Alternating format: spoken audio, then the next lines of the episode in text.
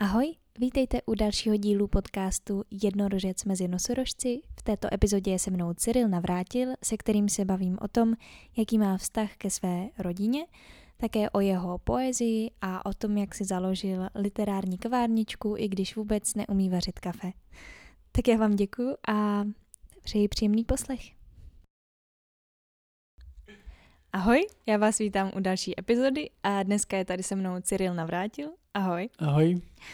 A jak jsme se s Cyrilem poznali? My jsme se poznali přes jeho bráchu Vincenta Navrátila, když jsme spolu začali zkoušet v institutu Cervantes, a kde vlastně Cyril mě pozval, ať s nima hraju, nebo udělám čtenou vlastně, scénický čtení a španělský hry.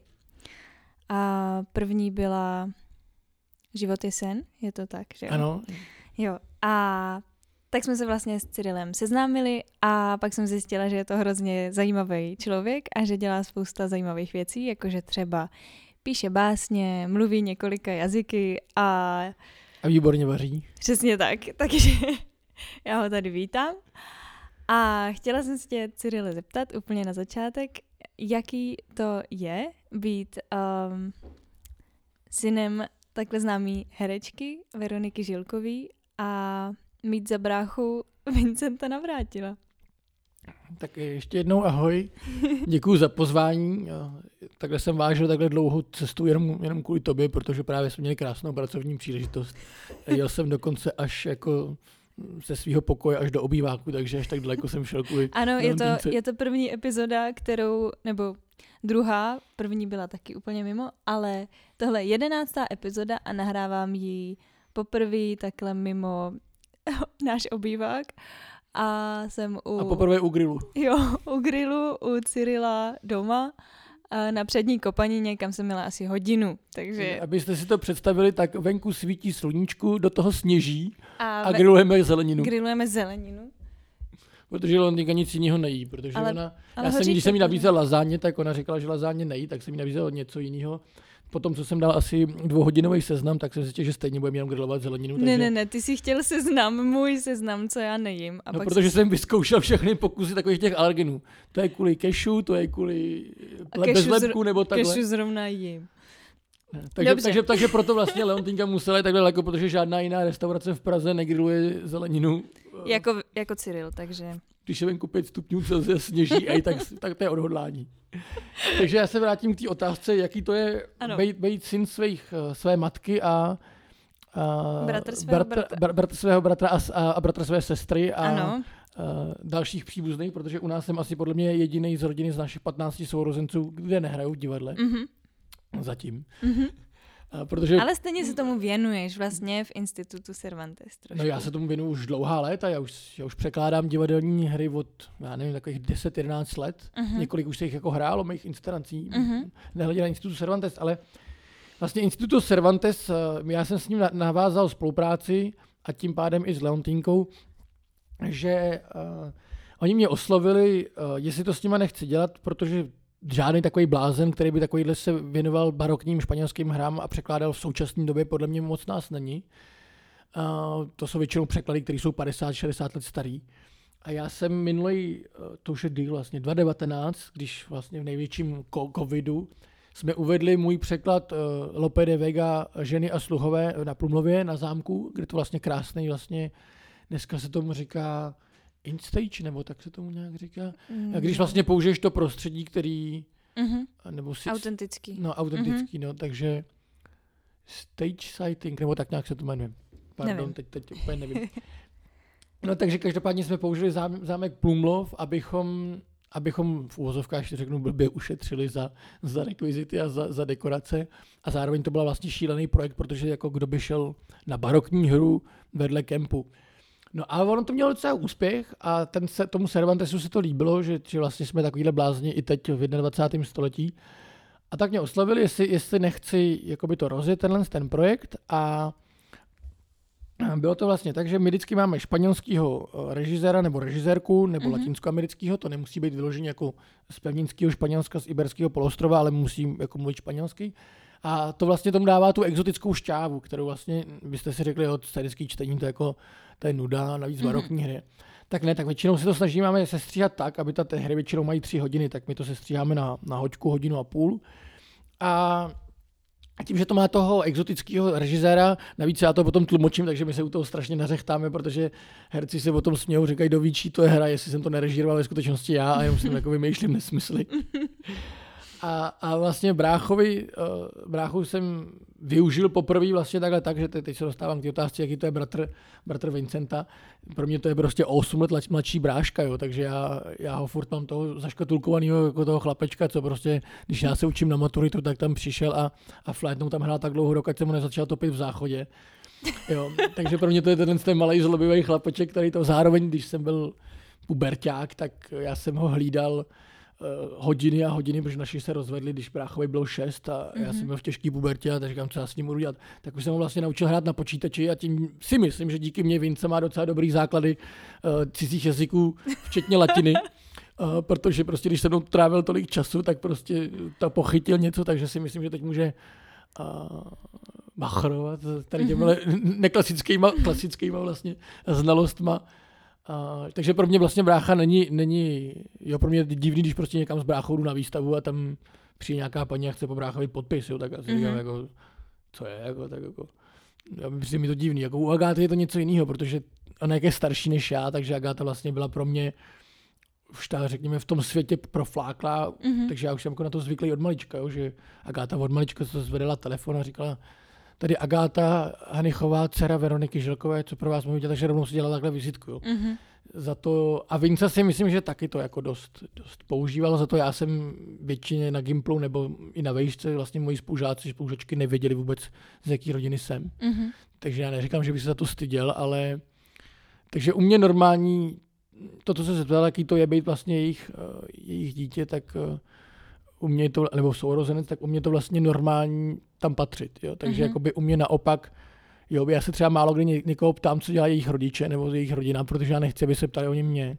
Mm-hmm. Protože jako já, já, jakmile to já to zmíním, tak jako se, se to otočí směrem k ním. A je ti to nepříjemný, když se tě na to teda takhle někdo zeptá? Jo, jo, jo, já o to většinou nemluvím. No. Mm-hmm. Ale právě tak, teď zrovna s, s tím barokem jsem, se mi to hodilo, protože jsem říkal, hele, já jsem v té době učil na Mezinárodní konzervatoři, nebo učil, jsem tam dělal um, zástupce vedení právě s Veronikou. A, takže jsem měl jako dost mladých lidí, ale ještě to byly takový nehotoví herci. Uh-huh. A já jsem si říkal, že radši budu mít jako už hotový herce. Uh-huh. A tak proto se mi hodil vlastně Vince, který měl, to je stejně jako 90% mých kamarádů jsou lingvisti. Uh-huh. Tak jsem si řekl, že 90% Vincových kamarádů budou herci. Takže jsme vlastně celý ten ensemble původní použili z té konzervatoře, kde vlastně byli spíš rodinní známí, taky ty mm-hmm. herci, jo, třeba jako František Skřípek, který je výborný hlasový herec. Eh, to si myslím, že jako by řekli francouzi orpech, že má ten je jako ne, nenahraditelný v tomhle prostředí. A vlastně celá ta skvadra. A já si myslím, že to je věc, kterou Španělé nechápou, že my Češi rádi hrajeme ve stálem divadle a ta, ta skupina vlastně těch herců si spolu jako ping-pong, že si prostě už nahrávají, jo, nebo jsme mm-hmm. volejba, pardon, nejsem mm-hmm. sportovec, tak jsem použil špatný sport. V ping-pongu se moc nenahrává. tak volejbal nebo fotbal, jo, takže ty herci vlastně si takhle můžou nahrávat. A tím, že vlastně uh, vy jste se už znali, mm-hmm. Uh, vlastně z vaší krásného seriálu Tři mušketýři a mm-hmm to nejsou tři, jsou jenom mušketýři. Aha, tak oni, já si myslím, že vždycky jsou tři, pardon. Tak, tak tam je Alex, Ondra a Vince, tak jsem si myslel, že jsou tři. Naopak od těch francouzů to neumějí počítat, tak my Češi máme opravdu tři. Tak eh, teď jsem udělal nápadný promíčku. Mm-hmm. Takže jsem si říkal, že už bude jako slazený a byla to pravda, což, je, což bylo super. A proto jsme vlastně v podstatě skoro nezměnění sestavy šli i do té druhé hry. Mm-hmm. A já jsem byl za to hrozně rád, protože to byla prostě barokní magořina a, a byl jsem rád, že jste se takhle vlastně proto nadchli a my teď budeme doufat, že, že budeme ještě pokračovat dál. No. Uh-huh. Takže to je k Vincentovi. Takže, jaký to je být bratr, bratr Vincenta, je malý chlapeček, co nechápu, proč po něm chtějí někdo podpis. A občas se mi ale stalo, jako že jsem třeba byl v Karlových Varech uh, někde v Lázních, tak mi říkali, uh, vy jste Cyril navrátil, že jo? A já jsem jako říkal, jo, tak jako, a vlastně mi to ani nepřišlo divný, že mm-hmm. jako poznali, ale nejsem jako na to úplně zvyklý, ale mm-hmm tím, že jsem se vlastně proflák trošku tím, že jsem, a to vlastně bylo ještě předtím, já jsem se trošku proflák tím, že jsem uh, s Veronikou dělal takový izraelský dokument, uh-huh. cyklus na, na televizi, můžu říct, jaký český televizi? No, klidně, říkej, tak, uh, tak tím jsem se jakoby trošku proflák, protože jsem od toho měl, a díky tomu vlastně tý, toho Mlopedevegovi, nebo já radši říkám Lope Mude Vega, já nerad ty, pří, ty, ty, ty skloňuju ty, uh-huh. ty party, hm, jak se to jmenuje, partity se to jmenuje francouzštině, přídomky. přídomky. Já, já, ty přídomky nerad skloňuju, protože mi přijde, že to je jako město, takže to město uh-huh. by se mhm. nemělo jako takže Lopeho de Vega. Od té doby jsem byl párkrát taky v televizi a ne, že bych já se tlačil do televize, ale protože jsem chtěl to baroko prostě nějak protlačit. Mm-hmm. Takže jako víckrát se mi stalo, že, že lidi se mě spletli s bráchou, než mm-hmm. jo, třeba mě říkali, že, že se mi moc povedl ten seriál, kde jsem hrál toho albánského vraha. A já jsem vůbec nevěděl, o čem mluví. Tak, tak, a přitom vy si nejste tolik podobný, nebo jako... No a to protože, protože nás znáš oba dva lidi, co nás fyzicky nikdy neviděli. Mm. Uh, tak to, ale zrovna se mi, zrovna teď uh, je vtipná jedna věc, uh, teď se vlastně odbočím asi, já se omlouvám, se hrozně často sám sobě skáču do řeči. Vincent umí totiž mluvit sám se sebou, takže a jestli tehle podcast, celý podcast neřeknu nic, tak je to v pořádku. Ale Vincent protože... si dneska nepozvala, takže to je jedno. Tak Cyril.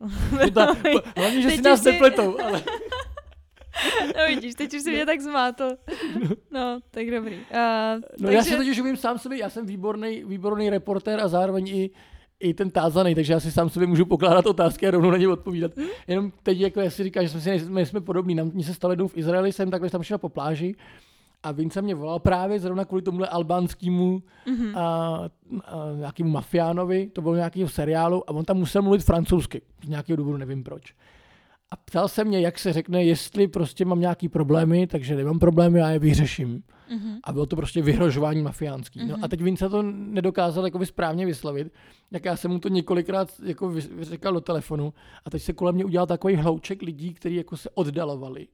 protože uh, v Izraeli je strašně moc francouzských židů, protože se necítili bezpečně ve Francii uh, a utekli jakoby před tou situací, řekněme, tam, tamnější jakoby protože tam, tam ty byly ty atentáty, že jo, muslimský a tohle, tak taky spousta židů uteklo mm-hmm. do, do Izraele. No a teď já jsem na francouzsky v Izraeli, eh, vlastně mafiánský řeči jsem tam měl na pláži, takže lidi se mě stradili. A proto mě rozesmálo, když mě se potom stalo, že lidi si mě spojili s touhle s tou větou, kterou já jsem vlastně Vincovi dal do úst, mm-hmm. uh, jsem mu ji přetlumočil, tak lidi se mě potom pletli s tím, protože já mám mnohem víc vousů než, než, než Vince a Vince je tam měl nalepený, takže proto se nás asi petli, si řekli, že možná jsem měl, měl tuhle scénu, měl dublera Aha. svého vlastního bratra. No a s Agátou to je, tak moji kamarádi v dětství z ní měli strach, vždycky volali, říkali, je Agáta doma, to ještě byly pevné linky, jo, tak volali, dřív to bylo, že, takže vy jste možná na to ještě moc mladý, ale já... A... My jsme taky ještě měli pevnou. No a my, prostě dřív se ne, ne, nevolalo máš čas, dřív se prostě přišlo, zazvonilo se a rovnou no, se šlo ven. No a, a to bylo právě divný, že ty moji kamarádi volali eh, na pevnou, protože proč mm-hmm. by volali, když viděli, že jsem doma. Ale oni chtěli vědět, chtěli vědět jestli je doma moje sestra. Mm-hmm. A mhm. jakmile byla doma, tak nepřišli. Jo. A pak, pak, když se z nich stali pubertáci, tak eh, že Agáta, která byla sexuálním symbolem mnoha, mnoha mladíků České republiky, tak si myslím, že tohle to jakoby, tyhle, tyhle rozpaky trošku začaly opadávat, mm-hmm. ale ne tolik kvůli Agátě, protože, protože se řekli, je to jeho ségra, jo, to je divný. A tak protože měla spousta hezkých kamarády, takže naopak doufali, že některá mm-hmm. z těch mhm. kamarádek bude doma taky. Uh, takže vlastně eh, pro mě vlastně Vince je malý chlapeček, který ho občas musím potrestat, pak bylo pro mě šokem, když mě, když mě zmátil v bazéně. Tak říkám, ten, ten malý osmiletý chlapeček prostě měl nějaký prostě potřeby prostě svého bratra topit. Asi jsem ten záchod v něm zůstal, tak mi to za, za deset let mi to potom vrátil. a, a Agáta je vlastně pro mě byla ta, ta zlá, zlá sestra pro moje kamarády, který vlastně, mm-hmm. já jí mám vlastně, kolikrát jsem dělal garde, protože neměla třeba nějakého stabilního partnera, mm-hmm. takže vlastně od dětství se nic nezměnilo v tom, že když jdeme v zubaři společně, protože eh, se bojí lidi chodit sami, tak jsem dělal xkrát garden a takovýhle akce, ale mhm. vlastně mm-hmm. jinak v běžném životě, jo, pro mě Segra, když mám tady kamarády, a, který znám třeba chvilku, jo, ne, ne mm-hmm. ty, ty kamarády, co mám 20 let, ty jsou na to zvyklí, jo, ale třeba kamaráda, co mám pár let, a přijde jsem Agáta na, na grilování, nebo jsem něco přinesl, tak oni říkají, hele, ona je úplně normální holka. Mm-hmm. Takže jakoby já spíš mám, s nima mám tenhle ten jakoby uh, vztah jakoby, ten, ten běžný, jo, že to vlastně Jasně. pro mě to nejsou jako vypky, které jsou pro mm-hmm. normální lidi Jo. No jasně, tak jako jsi v té rodině, ale mě, mě právě zajímalo, jako jak, jestli ti teda, to už si říkal, že ti není jako vlastně příjemný, když si tě takhle lidi hnedka stotožňují. A jo, jasně, no tak to je ten navrátil, to je prostě tady Žilkový. Jako no už se mi, už se mi stalo, že kdysi byl nějaká, nějakou Silvestra jsme slavili na vejšce a přišla nějaká spoužečka a řekla, ty brácha říkal, že tady někde v téhle ulici prej spal u Žilkový v domě, že tam měl nějakou kalbu. A já říkám, no to je tady. A tím to zaslo. Takže když ty lidi mm-hmm. jsou mhm. jako to, ale když přijdu s těma předsudkama, mm-hmm. tak je taky nepříjemný. A já v tomhle tom jsem dost jako takový jako defenzivní, že když prostě někdo mám nějaký nepříjemný řeči na moji rodinu, tak konec konců je to tvoje rodina. Já s tím můžu souhlasit třeba, jo? třeba mm-hmm. něco řekne o ségře, co já bych s ním normálně souhlasil, ale tím, že to je ségra na prvním místě, tak nejdřív se musím ohradit. No, bra- kamarádovi se stala taková jako nepříjemná věc, Agáta to, to ráda jako nafukuje, že to přisu, jakoby přisuzuje sobě, ale to byla jako zhoda náhod, ale byla prostě parta kluků, co šla po Václaváku a pískal na Agátu jo, a, a Agáta se na ně podívala a jeden kluk, co měl sklopenou hlavu, vůbec si ji nevšímal a nebudu jmenovat toho kamaráda, protože on to, by to neměl rád, a tak ona ho pozdravila. Uh-huh. Protože to byl můj kamarád z dětství, uh-huh. takže takže Agáta to, no a, a on jako, no, tak jako flegmaticky zvedl ruku, jen na ní tak zamával a šel dál. A ty kluci z té party se mohli z toho úplně zbláznit. Řekli, cože ty znáš tohle, tohle, to se znám nástroj. A jemu to byl šumák, mm-hmm. protože jak ji znala od malička. Jasně, no. jo. Takže vlastně 90% mých blízkých jsou takovýhle, takže já vlastně se pořádně nestýkám s těma lidma, co, mm-hmm. No ale když někdo takhle zareaguje, tak vlastně je mi to spíš nepříjemný než... A myslíš, že třeba proto se nedal taky jako na to herectví? Nebo tě to vlastně vůbec nikdy nelákalo? Protože i Vinca, i Agáta vlastně trošku hrajou, jako Vinca hodně a Agáta tak příležitostně ne? No tak Agáta v showbizu je, takže... takže no to jasně, je... ale tak jako... A tak to je, protože já jsem byl vždycky takový ten divný intoš rodiny, takže mě to jakoby ať nějak letáhlo, protože ten, ten svět pro, pro divný intoše není. Mm-hmm. Takže já jsem se tam ani necítil nějak patřičně. Jo, a pro mě vlastně tohle je zajímavý střed, to barokní divadlo, kdy vlastně já můžu uplatnit svoje uh, vědomosti, jo, protože mm-hmm. třeba to Lopeho de Vega jsem překládal čtyři roky ve verších, mm-hmm. který mimochodem uh, tenhle rok doufáme vyjde knižně. Ano. A když se to ještě odvysílá tenhle rok, a nebo když to tenhle rok vyjde, nebudu říkat schválně rok, abychom počkali s, s vysíláním. Vyjde to určitě. No a takže, takže mě to vlastně bylo hrozně milý překvapení, když jsem mohl uh, mladý herce, včetně Leontínky, vlastně nějak zlanařit k tomu. A teď je otázka, jestli by vůbec do toho šli, kdybych neměl toho bráchu. Takže já nechci být pokryt v tom, že já to využívám. Mm-hmm. Jo, že kdybych přišel do hospody, kde bych věděl, že se prostě scházejí mladí herci a řekl bych, hele, uh, mám tady barokní hru, která je s mexickou režisérkou nebo se španělskou režisérkou a je, je to jakoby jenom vlastně scénický čtení, jestli by to vůbec někoho zajímalo. Jo, takže já si myslím, že mi strašně pomohly tři věci, čtyři, dobře řekněme, a konekce s bráchou, kde do toho natáhl mladí lidi a si myslím, že se nadchli tím, mm-hmm. ta mhm. celá ta skupina. Mm-hmm. A druhá věc je covid, kdy vlastně nikdo mm-hmm. moc nehrál během covidu a to scénické čtení vlastně bylo, ty zkoušky byly online. Mm-hmm. A tím, že to byli mladí lidi, tak si s tím dokázali poradit, protože spousta herců nám jako řekli, že do toho nepůjde, protože to online ne- nezvládali. Mm-hmm. Jo, takže jedna věc je jako ta, ta konekce, kterou vlastně ne úplně se k ní hlásím, ale v tuhle chvíli mi pomohla. Covid je druhá věc. A třetí věc, že to mělo to, tu vůni toho exotična. Mm-hmm. Jo, že, že tím, že to vlastně byl španělský eh, režisér, tak každý si rád prostě z mladých herců dá do CVčka. Hrál jsem vlastně pod eh, taktovkou španělského mm-hmm. režiséra a, a moje charisma a můj šarm, že jo, tak to A tak to jste nemohli vidět, když jste do toho kejvali. Až když jste přišli no, na první jasně, no. zkoušku, no. tak mhm. to jsem vás potom okouzlil a už jste museli jako jít do no. dalších her. Jasně, no. takže, takže v tomhle tom, jo, to se samozřejmě to. Pak, uh, co se týče oblečení a takhle, jo, já jsem, já jsem hrozná socka tím, že jsem tím, že jsem vlastně lingvista a překladatel a zvlášť ještě barekních her, jo, tak já jsem rád, že že, že mám na chleba, jo, jak říkají francouzi, že na konci měsíce vůbec svážu, svážu provázek, jako ty dva, dva konečky provázku, oni tam tak říkají, že, jako, že vůbec jako výjdu s tím, mm-hmm. s tím svým rozpočtem. A co jsi teda vystudoval?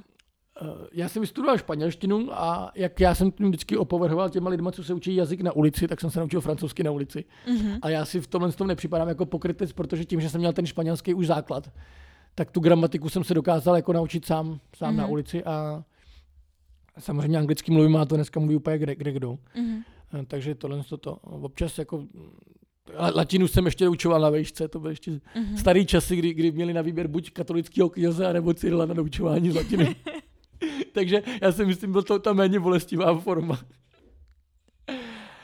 No a tak s tou, s tou Agátou jsem často jako využil toho, že že jsem měl třeba nějaký jídlo nebo nějaký oblečení zadarmo, tak jsem myslím, to velmi hodil, takže třeba nikdy bych jako nebalil nějaký holky tím, že bych přišel. A to mi naopak třeba tohle to máma mě od, od malička varovala předtím. A to já jsem si podvědomně, ale sám bych to tak měl, ale máma mě k tomu jako varovala, jsem si na to vždycky dával pozor. Mm-hmm. Že jsem v životě ne, eh, nešel na nějaký rande nebo takhle s tím, že bych řekl, oh, by the way, jo, já jsem z téhle rodiny naopak, já jsem se to snažil zastírat, jo, takže celý mm-hmm. se mě tady, co dělá vaše rodiče, mm-hmm. tak jsem mluvil o tátovi, který byl, měl stavební firmu, mm-hmm. jo, a, a mám jsem třeba takže dělá do umění nebo tak, takže mm-hmm. jsem tak jako obecně jako, mm-hmm. jo, jakoby zastřel, jo. Nebo se mi stalo, že třeba mi řekl, hele, ty tady máš přátelích Agátu, jako, a máš tady uvedenou jako sestru. A ta holka už nechtěla na druhý rande mm-hmm. protože si myslel, že jsem nějaký debil, co si tam prostě fejkuje, prostě příbuzný. A já jsem říkal, ne, ona je moje ségra, jako jestli chceš, tak já ti jako vytočím. Ale jako já jsem, proto jsem nechtěl mluvit o své rodině. Mm-hmm. A až potom si jako uvědomila, řekla, aha, tak to bylo z tohohle důvodu, že nechceš mluvit o své rodině, protože jo, a ona si prostě myslela, že já jsem nějaký sériový vrah prostě a, a moje rodiče jsou ve vězení a tak já si tam jako nafejkuju sestru, aby to, aspoň nějakého sourozence měl nebo tak. A já jsem jí týho, co se snažil vysvětlit, říkám, kdyby přece Agáta nechtěla jako kdybych byla fejková, tak mi tam přece nepřidá, že to... Jo, to byla ještě doba, kdy neexistovaly ty, ty neoficiální no, Facebooky, jo, to byla ta doba, kdy každý si založil svůj Facebook a nenapadlo ho uh, zakládat si jako cizí Facebooky, co nebyly mm-hmm. tvoje. To si myslím, že tahle doba byla ještě jako taková morálně, morálně zdravější. Takže jakoby, takže vráchu používám na, na barokní divadlo, mám v podstatě taky.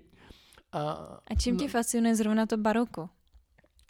To není, že by mě fascinovalo baroko, ale já si myslím, že to je jako proč si řekl, že dneska proč lidi hrajou Shakespearea.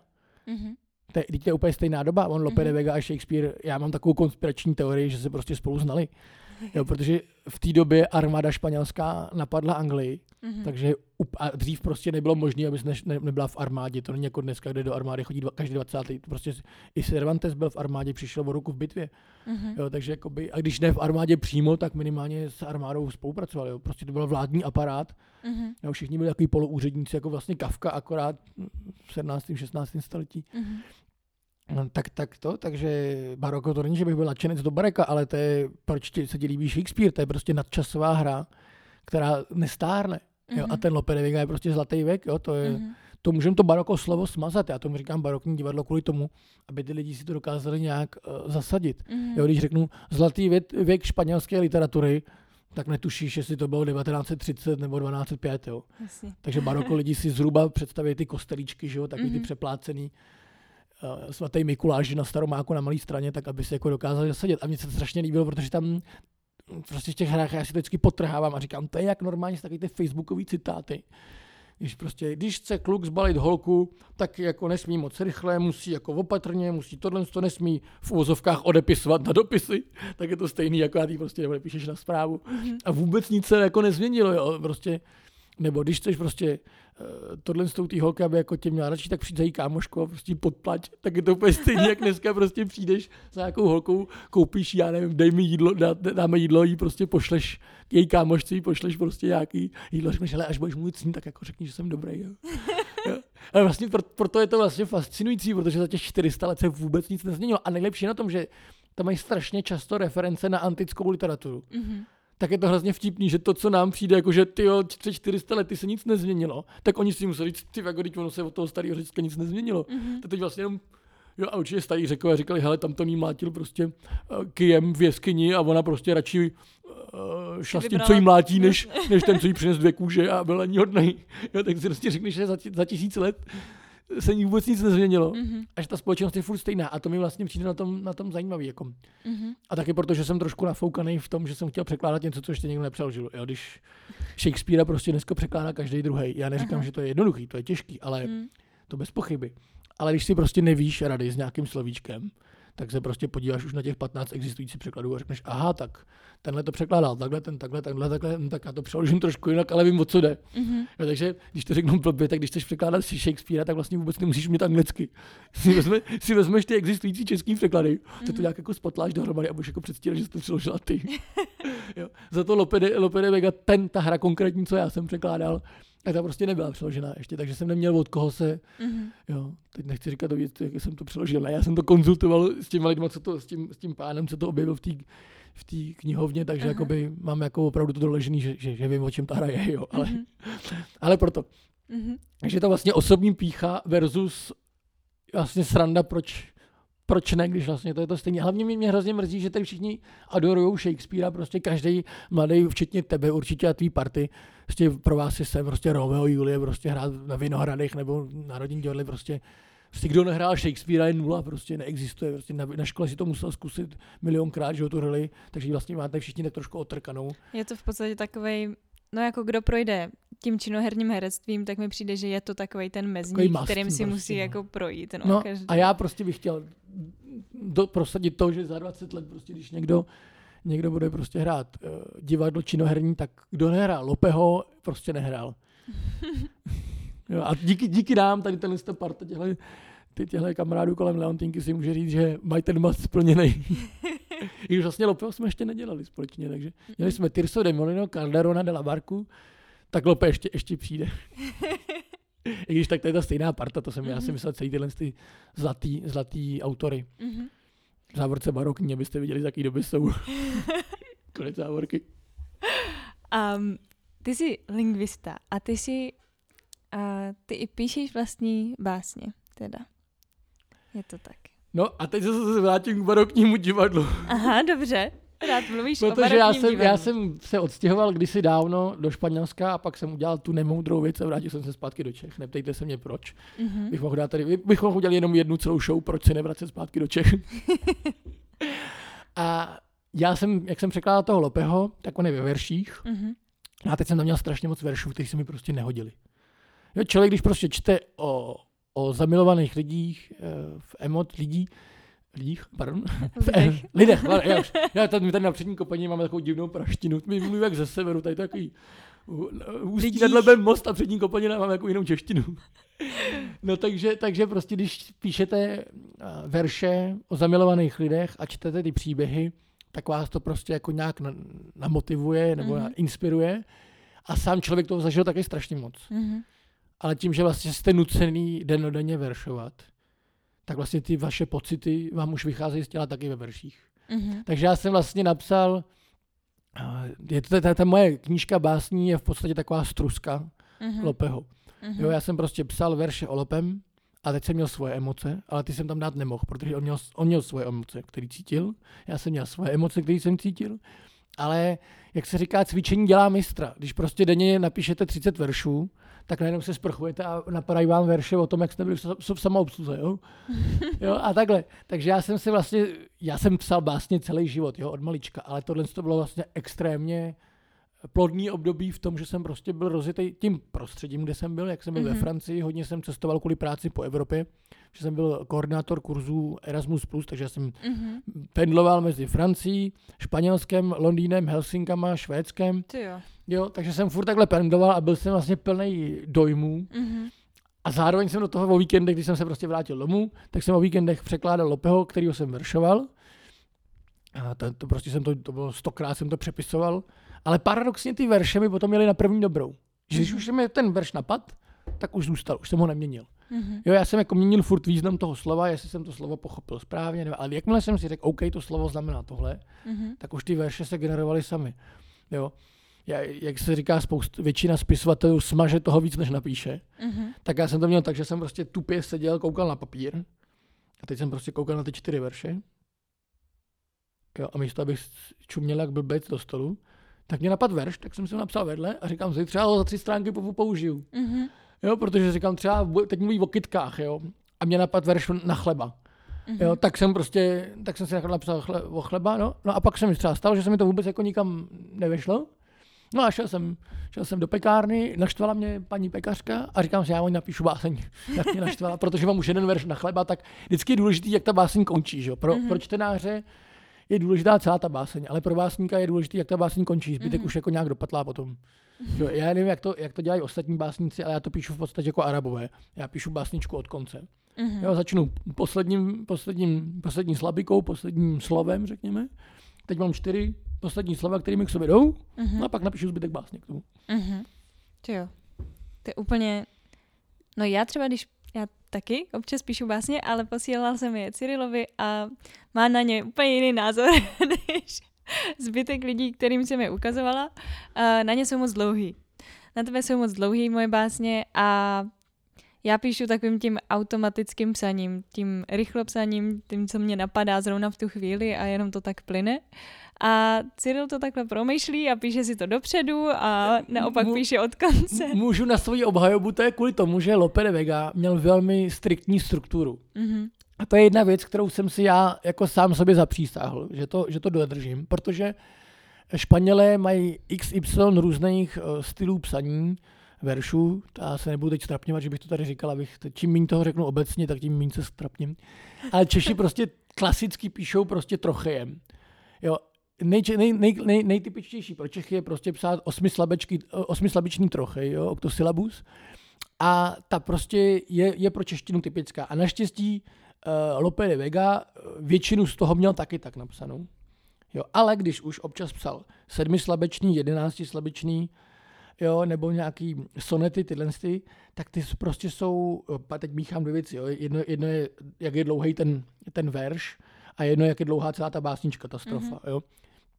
Takže uh, typická lidová česká tvorba je prostě čtyřverší, osmislabičný.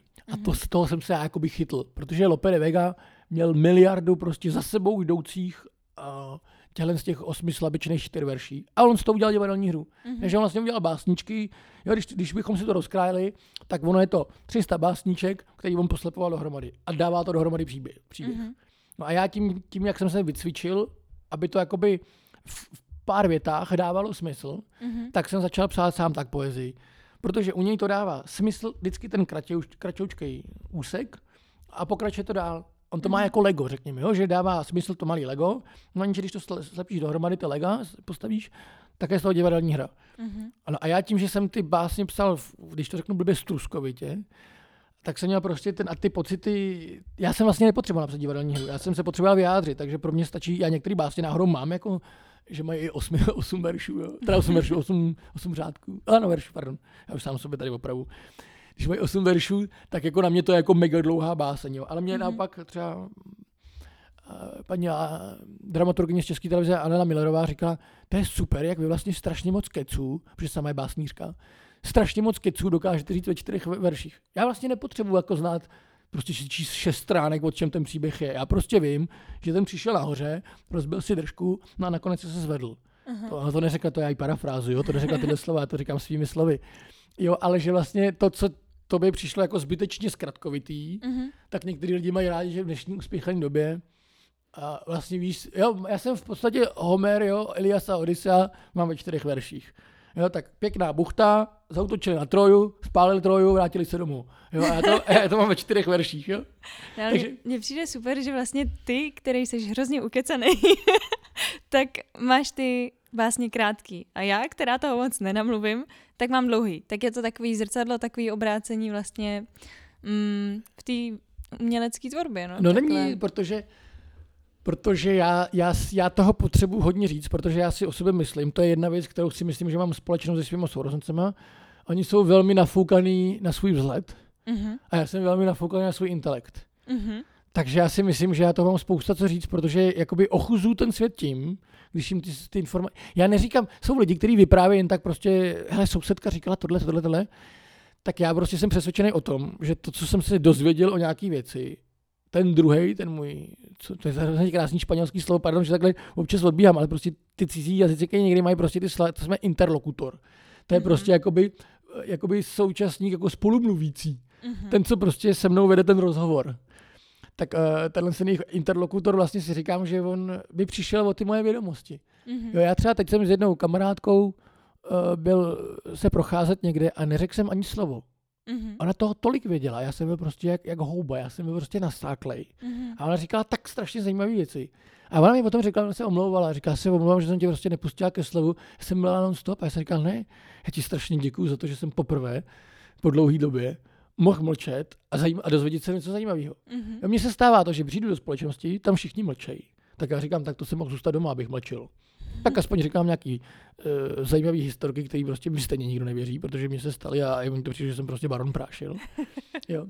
A nebo já prostě proto se svýma, třeba se svýma kamarádama lingvistama, já toho tolik nenamluvím, mm-hmm. protože to jsou lidi, kteří jsou z mýho pohledu strašně vzdělaný lidi. Nebo si možná umyslně takovýhle kamarády vy, vy, vybírám. Mm-hmm. Takže já pro mě prostě ideální je, když sedím se čtyřma kamarádama a teď každý něco řekne malýho a ten druhý jako, jako nabaluje na to. Mm-hmm. A teď prostě třeba teď s kamarádama se schystáme napsat španělskou gramatiku.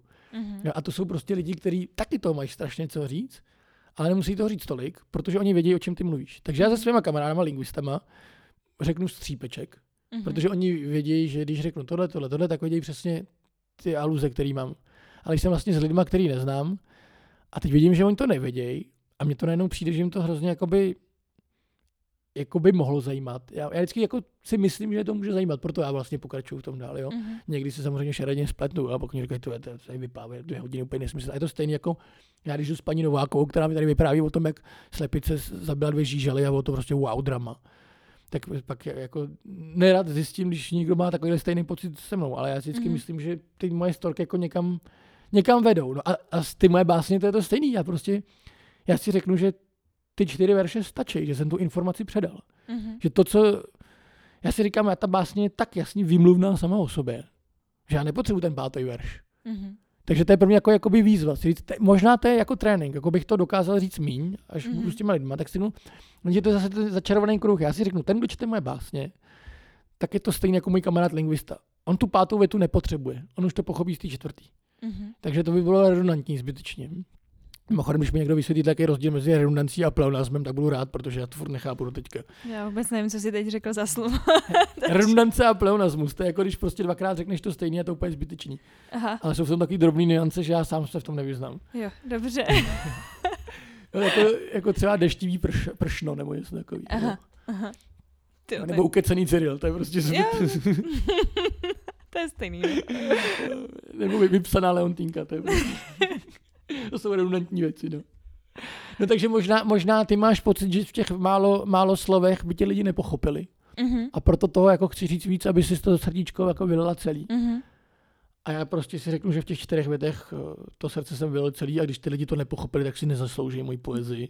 Ne, ale já jsem měl z toho strašnou radost, protože Vinca, který vlastně opovrhuje moji poezii a můj druhý brácha Honza, který vlastně se nezmiňuje, který je strašně manuálně šikovný, Uh, tak oni oba dva to četli a mm-hmm. brácha říkal, to je neuvěřený, protože on, který je vzdělaný, um, odkojený, když to řeknu blbý, když já jsem ho nekojil, uh, tím, tím mým klasickým vzděláním, tak on dokáže, tak dokázal pochopit, o čem jsem mluvil i v těch složitých básních, protože mě zná a zná ten kontext, mm-hmm. ve kterém jsem vyrůstal a vlastně část těch svých vědomostí jsem mu předal, takže jakoby, jo, když jsem psal o řeckých bájí a římských bájích, mm-hmm. tak věděl brácha, o čem mluvím. Ale on, to, on, on dokázal mít ten odstup a říct si, hele, ty na to, že to je v řeckých bájích, tak ty vlastně píšeš, eh, mám mele maso.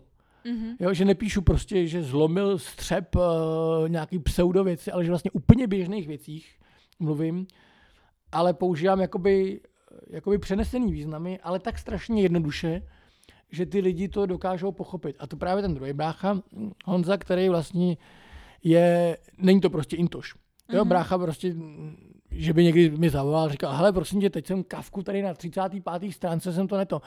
Ne, Honza, Honza je prostě takový ten on má ten, uh, jak bych řekl, zrovna francouzi řekli savoir faire, prostě ví, má to know-how. Tak mm-hmm. on to jedno se řeknu francouzsky nebo anglicky. Ví, ví, prostě jak na to. On si s tím životem poradí. Prostě mě se rozbije v okno, tak já to tady zalepím nějak a čekám, prostě jestli za tři roky přijde nějaký řemeslník a opraví mi to. A tenhle brácha by prostě přišel, odmontoval to, sjel si do oby, tam by ještě to jim opravil ten regál a, a přijel by zpátky. Mm-hmm. No a teď on čet tu poezii můj a řekl si, to, to je hrozně jako jednoduchý. Já jsem měl, by mi volal a měl prostě radost z toho, mm-hmm. že prostě ví, o čem píšu. Mm-hmm. A přesto jsem to řekl jenom ve, ve čtyřech verších. On říkal, já to nechápu, ty si to prostě z těch říct, co potřebuješ. Já jsem to pochopil, nepouž- nepotřeboval jsem slovník, nic. Takže možná to je, že to moje pochopení, který já jakoby potřebuji těm lidem předat ústně, mm-hmm. tak jsem si dal takový osobní challenge a řekl jsem si tak, hele, tak já to zvládnu ve čtyřech větách. A jestli se třeba naučím potom mluvit méně a řeknu si, hele, on stejně nepotřebuje víc věcí. Protože pokud je to zajímá, tak se mě zeptá sám. Když to zajímat nebude, tak pojď do prdele po čtyřech verších. pardon to, pardon to slovo.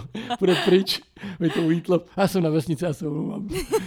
Já mám ještě tady slámu v botech. No tak možná, možná proto ty píšeš hodně, protože máš pocit, že tě, že v těch, těch čtyřech větách, verších by tě ty lidi nepochopili a zůstalo by tam strašně moc jakoby nepochopení a Ono to není asi tak úplně jako o nepochopení, ale přesně jak ty máš potřebu jako říct toho hodně, tak já mám potřebu říct toho hodně v těch básních. Jako ty to zvládneš v té zkratce, ale já mám potřebu to rozvinout a ještě dát možnost zamyslet se víc no jestli ale nepodceňuješ, nepodceňuješ čtenáře, jestli by to nešlo tak, že napíšeš 30 veršů, ale publikuješ jenom čtyři. Protože pak si řekneš, hele, tak když no, ale mě ty slova baví, třeba, víš. Mě ty... Já to rozumím, že vezmeš no. fialovou a potrhla by si s fialovou všecko, co je ta stejná linie dějová mm-hmm. a červenou, která je jiná, tak pak jenom zjistíš, že půlka té básně je fialová a, a říkáš třikrát to stejný. Takže to jo? pocit neměl, jo, ale třeba... Mě, mě ale ty slova baví. Víš, jakože i když vlastně je přesně jak říkáš tady fialová část a tak, tak mě baví, že se tam objeví pětkrát, mm-hmm. protože já řeknu tu fialovou část několikrát, ale jinak. A mě to vlastně na tom A tomu, tomu se mě říká, baví ty tomu samotný... se říká intelektuální masturbace. To, to, potom člověk, to potom člověk nepíše pro, pro diváky, ale sám pro sebe. Hm, tak možná proto se nikomu ostatnímu zatím moc kromě mojí rodiny můj vlastně nelíbí, protože jsou prostě jenom moje tak osobní, že to je nějaká moje fascinace slovem, fascinace mm-hmm. jako tím, kolik významů může mít jedno slovo, nebo kolikrát a kolik se dá říct. zároveň. No. Takže to je tvoje, tvoje potřeba těm druhým ukázat, jak, jak moc si vzdělaná slovem. No teď, teď to zní jako, že jsem hrozně pitomá. Snažím se jenom někomu dokázat, že jako umím používat slovo. No ano, ale to je pravda, ale to dělají všichni spisovatelé. Jo?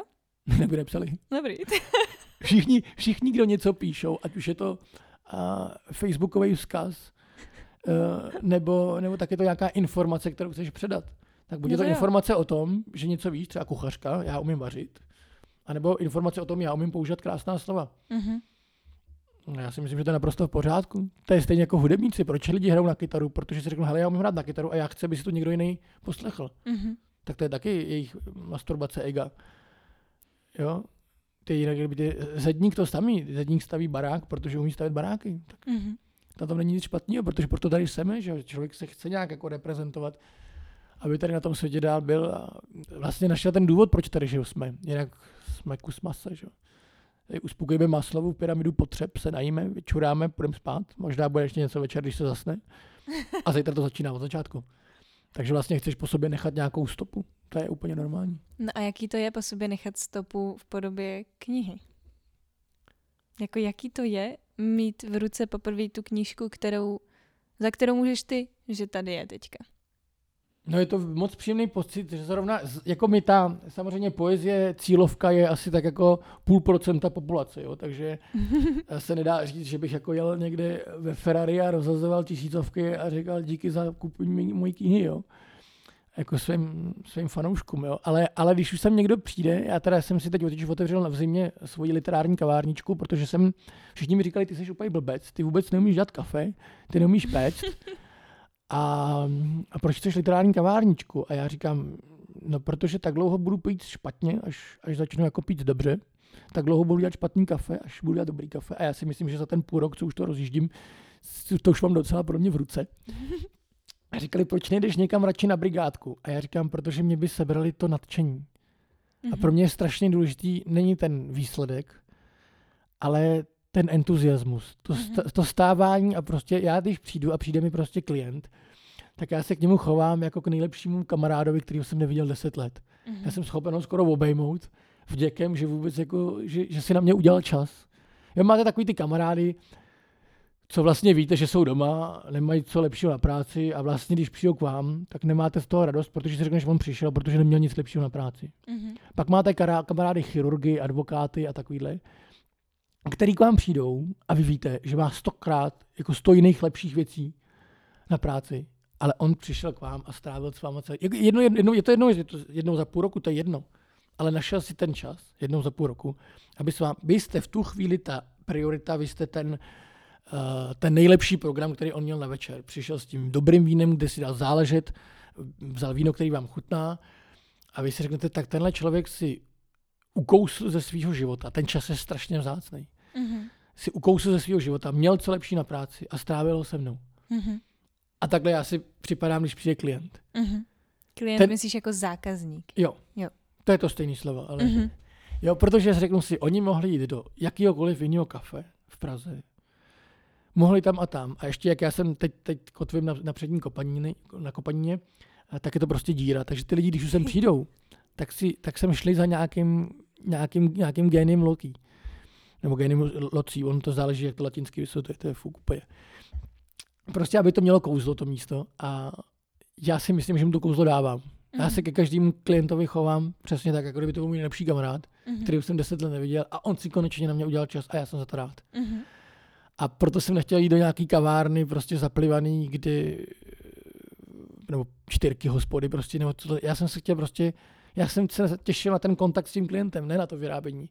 Jo, a jim potom ta buchta, ať může být jakákoliv, jim potom chutná, protože jim to předáš s láskou. Mm-hmm. Oni vědí, že se to pak ty, že jsi spálil prsty, prostě ještě můžeš ukázat, jak tam máš to popálení tak jim vlastně ani nevadí, že ta buchta je spálená. Jo, když jim tam dám prostě tovární buchtu, prostě, která je buď je dokonalá uh-huh. a má sterilní chuť, nebo prostě stojí 250 korun jedna malá buchta uh-huh. a řekneš si, to dělá prostě nějaký mistr, ale nezná tě. Jo, oni vědí tu buchtu, že jim dávám kus duše s tou buchtou. Uh-huh. Jo, takže jim potom nevadí, že ten konec je jako spálený, uh-huh. protože vědí, že to je můj konec. Jo. A já prostě si za tímhle stojím a, a tohle a to je společný s tou poezí já prostě, když jim tady u toho prodávám i tu svoji knížku, kterou si občas koupím, paradoxně si jich koupili víc u mě v kavárně, než v knihkupectví v Praze, protože tam ji z nějakého důvodu prostě ne, mm-hmm. nedodávají. Tam prostě jakmile se jedna vykoupí, tak už ji nikdo nový ne, nedobydná. Nevím mm-hmm. proč. Takže tohle to jako já nepochopím. Nepochopím. Mimochodem vlastně František, ze kterého znáš, který, který mm-hmm. s náma uh, hrál, tak vlastně mi i nemluvil. On byl kmotrem té mý knížky mm-hmm. a nemluvil mi celou jako audioknížku vlastně pro pro babičky a pro líný čtenáře, který si to radši pustí do uších, což jsem si říkal, že pojem s dobou. A on to udělal tak hezky, že jsme si řekli, proč ne. Takže kdybyste měli i zájem si to poslechnout, je to moc hezký od Františkem jako namluvený. A třeba, třeba jednoho dne to bude i tak, že třeba každý z herců prostě české scény, tady tě, se kterými hrajou, mi namluví jednu. A mhm. uděláme z toho takovou, takovou, takovou mozaiku. Takovou, hmm. Budeš mít třeba svůj vlastní festival festival svý vlastní poezie. No, se svým vlastním food trackem, protože ty jsi říkal kavárničku, ale on je to food track, on je to malý karavan, ne? Hmm. A tam si se vlastně zařídil jenom kuchyni, tam se nedá ani sednout dovnitř a ono to vyzní jako kavárna, kavárna, ale Cyril má tady prostě u baráku food track a to je jeho Který kavárna. Je ale pojízdnej, takže, takže je pojízdnej. tak zvednu kotvy, zafouká vítr a jdu dál. A... Ale v zimě je to docela sranda, protože se není kam schovat. No já jsem chtěl začínat v létě, ale vedli k tomu okolnosti, že se to prostě nepovedlo. Administrativně jsem bojoval celý jaro, to se mi povedlo, abych to do léta stihnul. Mm-hmm. Ale kvůli potom technickým záležitostem prostě jsem to nemohl do Vánoc otevřít, takže to nebylo v plánované otvírat v zimě. Mm-hmm. To bylo v plánu otevřít minulý léto. A počítám s tím, že většinou budou otevřené jenom v létě. Ale i tak já si myslím, že tady mám docela dost když to řeknu blbě, přítulno, ale jako takový pohodový, pohodový obývák, takže když sem někdo už přijde po 30. k nám do kavárny, tak potom ho pustíme i do obýváku, takže když bude venku mrznout, tak to. A já jsem stejně, já jsem neposedný jak včelka, takže kdybyste seděli v kavárně a zároveň si chtěli s panem majitelem popovídat, tak byste stejně furt vstávali. takže jako pro mě, pro ty klienty je lepší, lepší, když stojí, protože rovnou můžou, nemusí se zvedat a rovnou se můžu jít, protože já třeba odběhnu ke grilu, mm-hmm. potočím maso, zeleninu, a nakrájím kafe, naliju víno. Máš pocit, že jsi to založil hlavně proto, aby si vlastně měl kontakt s těma lidma? Nebo... Jenom, jenom proto. Jenom proto. Mně vůbec nejde o to kafe. Já i kdybych prodával vzduch, tak je to jedno. to Tady nejde o to, že bych byl nějaký odborník na kafe, ale Aha. prostě mě začalo bavit pít. To zase za to může koronavirus, kdy já mm-hmm. jsem vlastně pekl eh, x různých dortů, který jsem se mm-hmm. jako mhm. zdokonaloval. No a příbuzným to chutnalo. A já jsem si říkal, hele, proč ne? Takže to kafe vlastně jsem začal dělat až jako, ona by se správně by se to jmenovala pojízdná cukrárna, ale mně se to slovo kafe líbí. Jo. A teď ještě jsem je kafe poeta, protože jsem protože jsem básník a poeta, tak to jde, jako dává to smysl. Mm-hmm. A vlastně lidi jsou na to kafe naučený, protože to pomáhá trávení, takže to není jako, že bych byl nějaký fančmekr, ale mám, mám dobrý kafe, ale jdete vlastně hlavně ke mně proto, abyste si vlastně popovídali o, o poezii a o svý tvorbě. Já tady mám kufr, eh, kde mám vlastně uh, básně různý, když máte prostě plný, plný sklepy básní po babičce a chcete se toho zbavit a zároveň nechcete někde vyhodit, a řeknete si, hele, proč by to nikdo neocenil? Tak máte samozřejmě tyhle ty biblioboxy, ale doví, co se s nima stane, to při nějaký nějaký člověk a může, může si s nima podpálit krb, hmm. což samozřejmě aspoň taky poezie může posloužit, jo? Je to nejpoetičtější oheň na světě, ale, ale u mě víte, že když to přinesete ke mně, tak prostě se to dostane do dobrých rukou, protože já to jen tak někomu tu knížku nevydám. Hmm. A třeba někdo má svoji vlastní poezii, už, se, už jsem se i domlouval uh, s existujícími mladými básníky, kterým řekli, hele, tak já to k tobě přinesu. Hmm. A ty se můžeš tady o tom zmínit, jo? Takže kde jinde najít, najít lidi o, o zájem z poezí než poetický kavárně. Takže vlastně ta moje kavárna není jenom pro zájemce o poezii pasivní, řekněme čtenáře, ale i pro spisovatele. A kam bys ji chtěl umístit nebo posunout ideálně? Aby nebyla na přední kopanině? Uh, nikam. nikam. A tady o 500 metrů dál k cyklostezce, kde je kde já bojuju, abych dostal zásuvku, takže doufám, že ji mm-hmm. brzo dostanu. Ale já prostě si myslím, že lidi to sem patří, ta příroda. Já prostě mm-hmm. chci, aby člověk sem přijel na výlet, dal si u mě kafe, šel do lesa na, na procházku a třeba po cestě zpátky si vzal ještě jedno kafe, než pojede pryč. Mm-hmm. Ale je, to je moje noční můra, tady tyhle ty food truck festivaly, kde máte 150 různých festi- Já si nedokážu představit, že bych tady stál a vedle mě stálo 10 klientů a teď do nich další budou šťouchat, protože jdou pro hranolky o stánek vedle. Mm-hmm. Já chci, aby si našli ten čas mm-hmm. aby měli tu chuť tady zastavit, uh, já mám nahoře kousek petangových hřiště, mm-hmm. aby prostě přišli, aby jsem strávili tu sobotu, ať přijdou třeba jednou za život. Mm-hmm. Ale ať si ten dají tu, tu, ať si vy, vy, vyhradí ten čas a tento odpoledne tady stráví. Ať si můžou dát do dynčku, byl jsem v kafé poeta a stálo to za to. To mi bohatě stačí. To je hezký. To je hezký hrozně. Takovýhle, tohle, tohle je přesně já si přesně do podcastu zvu tady takhle lidi, co jsou zapálený pro věci přesně tímhle způsobem, co ty si teďka popsal, protože to dělají pro někoho dalšího. Dělají to prostě buď ze svého vlastního, ze svý vlastní vášně, ze svého vlastního nadšení a výsledného uspokojení, ale, jsem to řekla blbě, ale no je to, je to hrozně hezký, že ty si, uh, určitě to byl strašně dlouhý proces, než si došel k tomu, že jsi mohl otevřít nějaký takovejhle mm, karavan, nějaký takovouhle kavárnu. A přesto si do toho šel, i když vlastně teď nevyděláváš jako miliony, jako nevím, někde na Staromáku nebo kde, na nějakých tady těch, mohl bys, že jo, mohl bys prostě ten futrek vzít a uh, obepsat všechny festivaly, právě přesně jak říkáš. A ty to neděláš, právě protože máš v tom tu duši a máš v tom jako sebe. Tak no tam totiž že říkali lidi, že utopím v tom strašných peněz. A já no. jsem říkal, to, to říkával i náš táta, prachy budou, my nebudem. Mm-hmm. Já v tom radši utopím strašných peněz, než abych v tom utopil svůj sen. To je hezký. A co to teda obnáší, nebo co, jaký byl ten proces toho, než jsi to mohl, než jsi vůbec koupil třeba ten karavan, nebo jak jsi ho našel, jak jsi k tomu došel, to k tomuhle nápadu? To je úplně zajímavý, tohle je ne, takový, asi úplně ne, tak úplně normální byrokratický moloch, jako když když si chcete postavit Eiffelovku na zahradě. Asi, tak je to jedno, asi takhle je to jednoduchý. Asi takhle je to jednoduše složitý. Um, no, to je hezký. ty jo, ty jo, mlčíš. Wow, to jo, to je úplně... Ne, či, já jsem, já jsem řekl všechno, co jsem potřeboval říct, já čekám jo, na další otázku. Jo. No tak uh, můžeš třeba říct o tom, že chceš dělat křest uh, knížky. Nenápadně? No. Nenápadně, kde bude úplnou náhodou vystupovat Leontýnka? Možná. jako jestli bude ten křes, tak možná přijdeš, nebo možná? No tak uvidíme, jak se dohodne. To jsme ještě nedořešili abyste si, udělali, abyste si udělali představu, tak... Uh... Tak teď pozvání oficiálně. Mhm. Jo? No já bych vás takhle rád ještě pozval na, na křest, kde, kde jsem pozval i Leontinku, protože moc krásně zpívá, jak dobře víte všichni kde ještě bude, kromě ní by snad ještě mohla být jedna francouzská šansonierka. A teď jsme zrovna eh, s Leontínkou vymýšleli, kam to usadit, tu, eh, tu scénu a říkali jsme si, že bychom to dali do skály. Je to takový netypický a pro diváky to možná nemusí být úplně pohodlný tím, že prostě tady budou sedět eh, vyrovnaný v, v polstrovaných křeslech.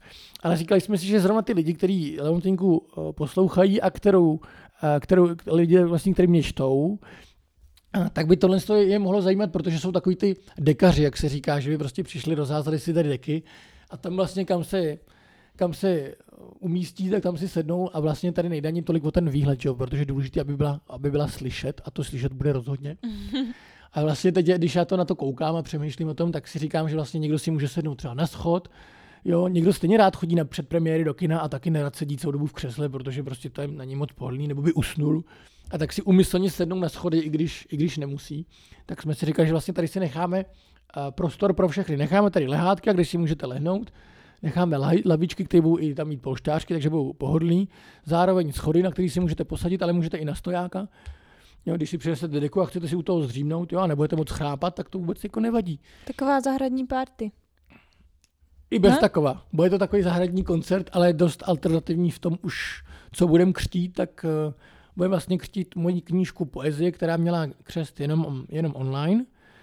A pak ještě vlastně budeme křtít tu moji uh, knížku uh, Lopeho de Vega, která je taky celá ve verších a tam měla jenom na tom Plumlově vlastně premiéru a teď bude, jak bude vycházet v knižně, tak vlastně je to spojený vlastně krásný mm, cyklus, který se která vlastně Leontinka do toho krásně zapadá, protože jak sama píše poezii, eh, Lope de Vega je v poezii, tak ještě vlastně sama byla na scénickém čtení eh, barokní literatury, kam ten Lope prostě je klíčový pro to. Takže si myslím, že jsme to vybrali jak místo, tak uh, účinkující i vlastně fyzický, jako ty knihy, tak i ty zpívající jsme, myslím, krásně sladili dohromady. Mm-hmm. No tak to mám radost. Já se na to teda strašně těším. Bo jak to říkáš, tak si to představu už, jak to bude tady pěkný. To bude už teplo, už nebude snad sněžit, pršet a svítit sluníčko zároveň, to už snad bude převážně svítit sluníčko. Um, no, já mám asi... My jsme probrali vlastně nakonec všechny témata, i když jsme říkali, že, že možná uh, to vezmeme postupně, protože Cyril rád mluví ale to nevadí. Um, Já musím mluvit, protože... Ty musíš mluvit, no. Protože jsem k tomu nucen. Publikem, který s otevřenou pusou čeká na můj další větu. Jo, jo. A až potom, když odcházím, tak zjistím, že zdíval anebo si dával bonbon. to je přesný. No, um, já ještě nechávám vždycky takhle na konci prostor, kdyby chtěl někomu jako něco sdělit, něco předat, uh, nějakou svoji oblíbenou větu, nějaký moto nebo jenom nějaký vzkaz, ať už je to komukoli, všem, nebo pro sebe. Nějaký životní moudro. No, klidně. no tak eh, času je velmi málo, proto s tím nakládajte kvalitně. Uh-huh. A trafte to na akcích, jako je koncert, čtení poezie. ne, já si dělám srandu. Eh, budeme rádi, když přijdete a když nepřijdete, tak se na nás podívejte na YouTube třeba tam, třeba pro ty lenochy. Tak vám to tam potom přeneseme. Takže to je tvůj vzkaz. Jo? To je tvoje moto. Koukejte na YouTube, když nepřijdete k nám. ne, můj, můj, můj, můj, můj vzkaz byl vašte času, jeho málo. Tak jo. Tak, tak proto je... trafte kvalitně. To je, to je asi správný. tak jo, já ti moc děkuji za rozhovor a měj se hezky. Děkuji za pozvání, tak, tak dobrou chuť. Ahoj. Tak jste slyšeli rozhovor s Cyrilem. Za mě to byl trochu punkovější a trochu rychlejší rozhovor, než jsem čekala, protože jsme probrali strašně moc věcí za hodně krátký čas. Cyril hodně rád mluví, asi jste si všimli. A kdo jste to teda doposlouchal až sem, tak eh, vám moc děkuji za to, že posloucháte. A kdybyste chtěli nějaké informace o Cyrilově kavárničce nebo jeho poezii, tak všechno najdete tady eh, v popisku této epizody. A děkuji, že posloucháte a mějte se krásně. Ahoj.